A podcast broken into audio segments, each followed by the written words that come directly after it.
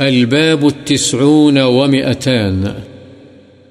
باب تحريم النظر إلى المرأة الأجنبية والأمرد الحسن لغير حاجة شرعية. اجنبی عورت اور بے ریش حسین لڑکے کی طرف شرعی ضرورت کے بغیر دیکھنا حرام ہے۔ قل للمؤمنين يغضوا من أبصارهم ويحفظوا فروجهم. اللہ تعالی نے فرمایا اے پیغمبر آپ مؤمن مردوں سے کہہ دیجیے کہ وہ اپنی نگاہیں پست رکھیں یعنی محرمات کی طرف نہ دیکھیں۔ ان السمع والبصر والفؤاد كل اولئك كان عنه مسؤولا نیز اللہ تعالی نے فرمایا بے شک کان آنکھ اور دل ان سب کی بابت باز پرس ہوگی کہ ان سے کس طرح کام لیا۔ يعلم خائنة الأعين وما تخفي الصدور۔ اور اللہ تعالی نے فرمایا وہ آنکھوں کی خیانت کو اور سینوں میں چھپی باتوں کو جانتا ہے۔ ان ربك لبالمرصاد۔ نیز اللہ تعالی نے فرمایا یقیناً تیرا رب گھات میں ہے ہر ایک کے عمل کو دیکھ رہا ہے۔ وعن أبي هريرة رضي الله عنه عن النبي صلى الله عليه وسلم قال، كتب على ابن آدم نصيبه من الزنا، مدرك ذلك لا محالة، العينان زناهما النظر، والأذنان زناهما الاستماع، واللسان زناه الكلام، واليد زناها البطش والرجل زناها الخطى والقلب يهوى ويتمنى ويصدق ذلك الفرج أو يكذبه متفق عليه وهذا لفظ مسلم ورواية البخاري مختصرة حضرت ابو حریرہ رضی اللہ عنہ سے روایت ہے نبی کریم صلی اللہ علیہ وسلم نے فرمایا، ابن آدم یعنی انسان کے لیے اس کے زنا کا حصہ لکھ دیا گیا ہے، وہ یقیناً اسے پانے والا ہے۔ آنکھوں کا زنا غیر محرم عورتوں کی طرف دیکھنا ہے۔ کانوں کا زنا حرام آواز کا سننا ہے۔ زبان کا زنا ناجائز کلام کرنا ہے۔ ہاتھ کا زنا ناجائز پکڑنا اور پاؤں کا زنا ناجائز کام کی طرف چل کر جانا ہے اور دل خواہش اور آرزو کرتا ہے اور شرمگاہ اس کی تصدیق یا تکذیب کرتی ہے۔ بخاری و مسلم۔ یہ الفاظ مسلم کے ہیں اور بخاری کی روایت مختصر ہے۔ وعن أبي سعيد الخدري رضي الله عنه، عن النبي صلى الله عليه وسلم قال إياكم والجلوس في الطرقات قالوا يا رسول الله، ما لنا من مجالسنا بد نتحدث فيها فقال رسول الله صلى الله عليه وسلم فإذا أبيتم إلا المجلس فأعطوا الطريق حقه قالوا، وما حق الطريق يا رسول الله؟ قال، غض البصر وكف الأذى ورد السلام والأمر بالمعروف والنهي عن المنكر متفق عليه حضرت ابو سعید خدری رضی اللہ عنہ سے روایت ہے، نبی کریم صلی اللہ علیہ وسلم نے فرمایا، تم راستوں میں بیٹھنے سے بچو۔ صحابہ نے عرض کیا، اے اللہ کے رسول، ہمارے لیے بیٹھے بغیر چارہ نہیں، ہم ان میں گفتگو کرتے ہیں۔ رسول اللہ صلی اللہ علیہ وسلم نے فرمایا اگر تم بیٹھے بغیر نہیں رہ سکتے، تو راستے کا حق بھی ادا کیا کرو۔ صحابہ نے پوچھا، اے اللہ کے رسول، راستے کا حق کیا ہے؟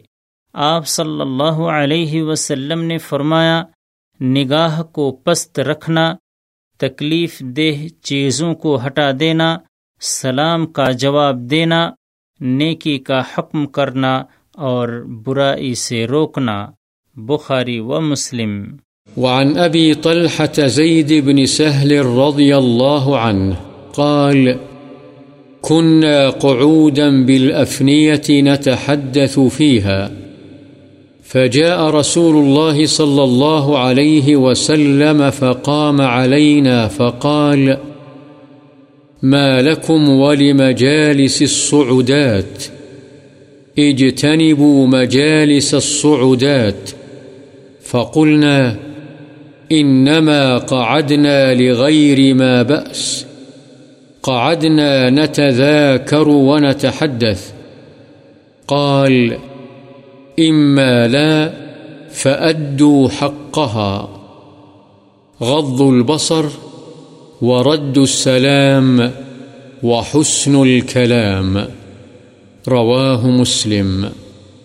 الصعدات بضم الصاد والعين، أي الطرقات. حضرت ابو طلحہ زید بن سہل رضی اللہ عنہ سے روایت ہے کہ ہم گھر سے باہر ڈیوڑیوں پر بیٹھے گفتگو کر رہے تھے کہ رسول اللہ صلی اللہ علیہ وسلم تشریف لے آئے اور ہمارے پاس کھڑے ہو گئے اور فرمایا، تمہیں کیا ہے؟ کہ تم نے راستے میں بیٹھکیں بنا رکھی ہیں۔ راستے میں بیٹھکیں بنانے سے گریز کرو۔ ہم نے کہا، ہم تو یہاں ایسے کام کے لیے بیٹھے ہیں جس میں شرعن کوئی حرج نہیں ہے۔ ہم یہاں بیٹھے ہوئے مذاکرہ اور گفتگو کر رہے ہیں۔ آپ صلی اللہ علیہ وسلم نے فرمایا، اگر تم راستوں پر بیٹھنا نہیں چھوڑتے تو راستے کا حق ادا کیا کرو، اور وہ یہ ہے، نگاہ پست رکھنا، سلام کا جواب دینا، اور اچھی گفتگو کرنا۔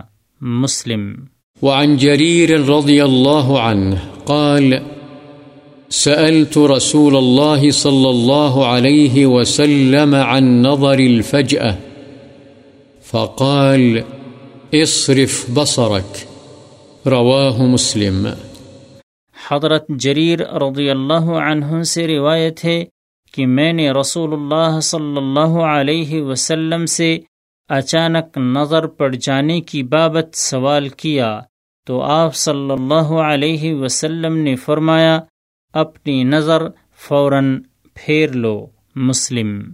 وعن ام سلمة رضي الله عنها قالت كنت عند رسول الله صلى الله عليه وسلم وعنده ميمونة، فأقبل ابن أم مكتوم، وذلك بعد أن أمرنا بالحجاب. فقال النبي صلى الله عليه وسلم، احتجبا منه. فقلنا يا رسول الله، أليس هو أعمى؟ لا يبصرنا ولا يعرفنا فقال النبي صلى الله عليه وسلم أفعمياوان أنتما ألستما تبصرانه رواه أبو داود والترمذي وقال حديث حسن صحيح وضعفه الألباني رحمه الله حضرت ام سلمہ رضی اللہ عنہ بیان فرماتی ہیں کہ میں رسول اللہ صلی اللہ علیہ وسلم کے پاس تھی اور آپ کے پاس حضرت میمونہ رضی اللہ عنہ بھی بیٹھی ہوئی تھیں، چنانچہ اتنے میں نابین صحابی ابن ام مختوم رضی اللہ عنہ آ گئے اور یہ ہمیں پردے کا حکم دیے جانے کے بعد کا واقعہ ہے۔ تو نبی صلی اللہ علیہ وسلم نے فرمایا، تم دونوں ان سے پردہ کرو۔ ہم نے عرض کیا، اے اللہ کے رسول، کیا وہ نابینے نہیں ہیں؟ نہ وہ ہمیں دیکھتے ہیں اور نہ ہمیں پہچانتے ہیں۔ نبی صلی اللہ علیہ وسلم نے فرمایا، کیا تم بھی نابینی ہو؟ کیا تم اسے نہیں دیکھتی؟ اسے ابو داود اور ترمیدی نے روایت کیا ہے اور امام ترمیدی فرماتے ہیں، یہ حدیث حسن صحیح ہے۔ وعن ابی سعید رضی اللہ عنہ، ان رسول اللہ صلی اللہ علیہ وسلم قال، لا ينظر الرجل إلى عورة الرجل، ولا المرأة إلى عورة المرأة۔ ولا يفضي الرجل إلى الرجل في ثوب واحد ولا تفضي المرأة إلى المرأة في الثوب الواحد رواه مسلم حضرت ابو سعید رضی اللہ عنہ سے روایت ہے، رسول اللہ صلی اللہ علیہ وسلم نے فرمایا، مرد مرد کے سطر کو نہ دیکھے اور عورت عورت کے سطر کو نہ دیکھے۔ اور نہ مرد مرد کے ساتھ برہنہ ایک کپڑے میں لیٹے اور نہ عورت عورت کے ساتھ برہنہ ایک کپڑے میں لیٹے۔ مسلم